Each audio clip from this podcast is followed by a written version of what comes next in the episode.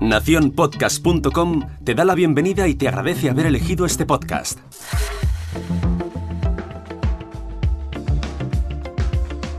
Hola, mi nombre es Jorge Marín y esto es al otro lado del micrófono.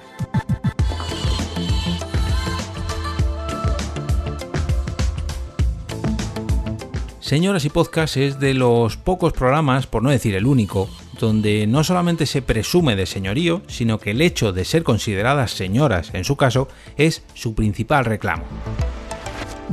Hace casi ya tres años, Sandra, Cristina y Mónica, o lo que es lo mismo, la mamarachi, Quiles y patinadora, decidieron que no debían esconder el hecho de ya no ser unas señoritas. Al contrario que muchas mujeres, el hecho de ser consideradas señoras era y es todo un orgullo. Pero ojo, que este podcast no solamente va de sus historias personales o incluso de su día a día enfrentándose al mundo del señorío de los hombres o de la propia sociedad, que lo creamos o no sigue siendo muy señorial masculina, ya me entendéis. Y es que parece que siempre que hablamos de una señora o una señorita, siempre tiene que acabar apareciendo un señor detrás de ella o ellas.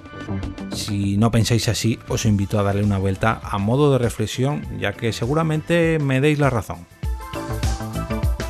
Ellas también tratan de defender cómo el papel de las señoras a lo largo de la historia ha sido muy pero que muy importante, tanto para lo bueno como para lo malo al igual que hay muchas, pero que muchas mujeres de las que sentirnos orgullosos en todos los ámbitos de la sociedad, hay muchas, pero que muchas de ellas que queramos o no, nos gustaría que no hubieran nacido. Escritoras, científicas, deportistas, asesinas, torturadoras o parricidas. En Señoras y Podcast escogen ejemplos de todo tipo para engordar su lista de señoras. Su podcast no es histórico, ni histérico, es simplemente señorial, y por eso se han ganado estar en este lunes podcastero. Recordad que podéis encontrar todos los métodos de suscripción a este podcast en el post de hoy entrando en jorgemarinieto.com o bien visitando el enlace que encontraréis en las notas del programa. En dicho artículo podéis también dejar vuestro granito de arena a esta iniciativa con vuestras recomendaciones.